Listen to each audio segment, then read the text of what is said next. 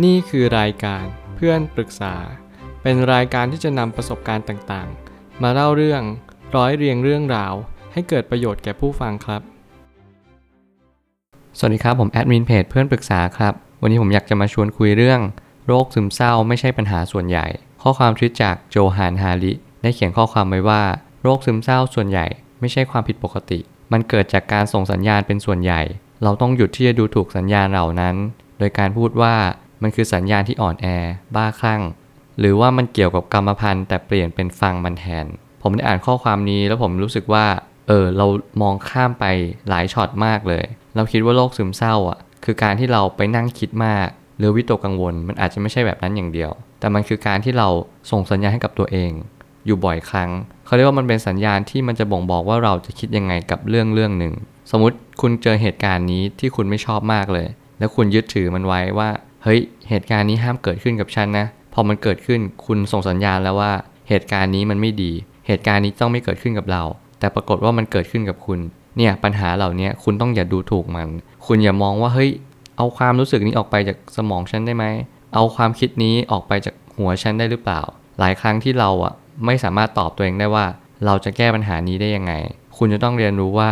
บางปัญหามันไม่ได้แก้โดยการที่เราเอาออก แต่มันเป็นการที่เรายอมรับมันว่า เออสัญญาณนี้มันเข้ามานะ แค่นั้นเอง เรารู้จักฟังมันแทนแทนที่เราจะไปผลักไสหรือไล่ส่งมัน ลองเปลี่ยนแบบนี้ดูแล้วคุณจะดีขึ้น ผมไม่ตั้งคำถามขึ้นมาว่า ต้องปรับเปลี่ยนทัศนคติเกี่ยวกับโรคซึมเศร้าก่อนอย่างแรก คุณจะต้องเรียนรู้ก่อนว่าโรคซึมเศร้า ยิ่งอยากลืมกลับจำเนี่ยคือปัญหาของโรคซึมเศร้า คือคุณเปลี่ยนวิธีใหม่ดีกว่า ก่อนที่มันจะสายเกินไป คนหลายคนมาปรึกษาในเพจเขากลับไม่รู้ว่าการที่เขาบอกว่า เฮ้ย ผมอยากลืม หนูอยากลืม แต่ กลับกลายเป็นว่ายิ่งอยากลืมอะมันกลับจำจริง ๆ เพราะมันไม่มีหนทางใดลืมได้หรอก มีแต่เปลี่ยนความทรงจำนั้นเป็นอย่างอื่นแทน หลายคนไม่อยากเปลี่ยนความทรงจำเป็นอย่างอื่น เพราะมองว่าความทรงจำเนี้ยมีค่าแบบนี้อยู่แล้ว สมมุติความทรงจำที่เลวร้าย เราจะเปลี่ยนเป็นความทรงจำที่ดีได้ยังไงล่ะ มันยากมากๆ แต่จริงๆมันมีหนทางอยู่ที่สามารถเปลี่ยนได้ เราต้องศึกษาหาความรู้แล้วเราก็ต้องเรียนรู้ที่จะปรับเปลี่ยนมัน เราเชื่อก่อนอย่างแรกว่ามันเปลี่ยนได้ก็พอแล้ว ความคิดไม่ใช่เรื่องผิดปกติ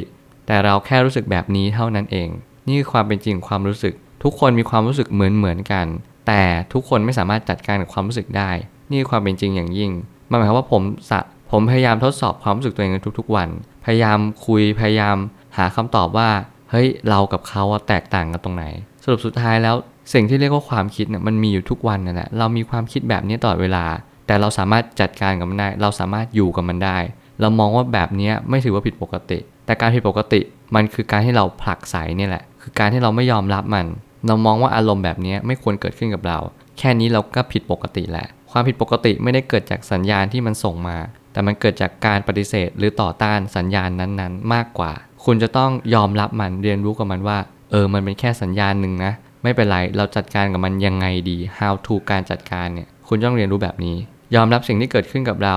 มันคือเรื่องที่ใครๆเขาก็เป็นกัน พอคุณศึกษาไประดับหนึ่งคุณจะรู้ว่าใครๆก็เป็นแบบนี้ ใครๆก็ต้องผ่านการกลด่าตัวเอง การยึดอยาก การไม่อยาก หรืออะไรก็แล้วแต่ที่มันทำให้เราจิตใจเรา แย่ลง ไม่ว่าจะโดยทางตรงหรือทางอ้อมก็ตาม แต่สิ่งหนึ่งที่สำคัญเราต้องรู้อยู่เป็น common sense ว่าคนอื่นเขาก็เป็นเหมือนเหมือนกับเรานะ ไม่ใช่ว่าแตกต่าง ไม่ใช่ว่าคนอื่นเขาเก่งเขาไม่เคยเจอความรู้สึกแย่ไม่ใช่ แต่ละคนเจอความรู้สึกแย่ในระดับเดียวกันด้วยซ้ำ แต่ทุกคนมีวิธีจัดการที่แตกต่างกันอย่างสิ้นเชิง บางคนมองโลกในแง่ดี บางคนมองโลกในแง่บวก บางคนมองโลกตามความเป็นจริง หรือบางคนมองโลกในแง่ร้าย หรือมองโลกในแง่ลบก็ตาม อะไรก็แล้วแต่เหล่านี้ล้วนบ่งบอกชีวิตที่จะพัฒนาไปได้ หรือจะไม่สามารถพัฒนาไปได้ก็ตาม เพราะว่าเขาเหล่านั้นย่อมรู้อยู่แก่ใจว่าการที่จะพัฒนาตัวเองได้ ต้องเปลี่ยนมุมมองก่อน เพราะโลกให้ค่ากลางมาให้เรา มันขึ้นอยู่กับเราว่าเรามองโลกยังไง นี่คือสิ่งที่สำคัญอย่างยิ่ง ลองรับฟังสัญญาณเหล่านั้น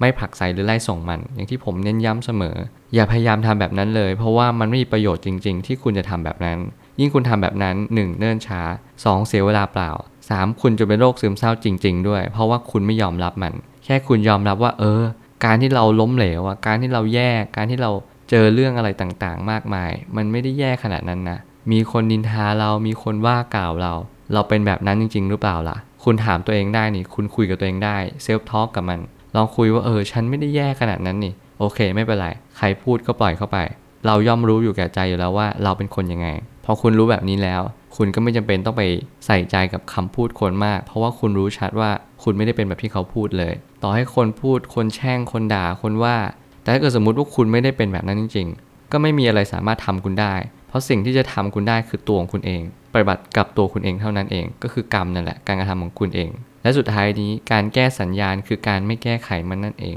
เมื่อไหร่ก็ตามให้เรารู้ชัดแล้ว เราเรียนรู้เกี่ยวกับธรรมะจิตวิทยาปรัชญา เราจะหาค่ากลางเจอ เราจะรู้ว่าการแก้ไขสัญญาณต่างๆ ไม่สามารถทำได้ คุณเพียงแค่น้อมรับและยอมรับมัน คุณรู้ว่ามันทำได้แค่ไหน แค่นั้น พอเรารู้แบบนี้เราจะไม่พยายาม แก้ไขมันโดยที่เราไม่สามารถแก้ไขมันได้ หลายครั้งสัญญาณมันถาโถมมา คุณกลับจะผลักมันผลักมันไม่ให้ไม่ให้ เนี่ยคุณก็จะเป็นซึมเศร้าโดยไม่รู้ตัว ผมเชื่อว่าทุกปัญหาย่อมมีทางออกเสมอ ขอบคุณครับ รวมถึงคุณสามารถแชร์ประสบการณ์ ผ่านทาง Facebook Twitter และ YouTube และอย่าลืมติด Hashtag เพื่อนปรึกษาหรือ f r ร e n d t a l k a ด้วยนะครับ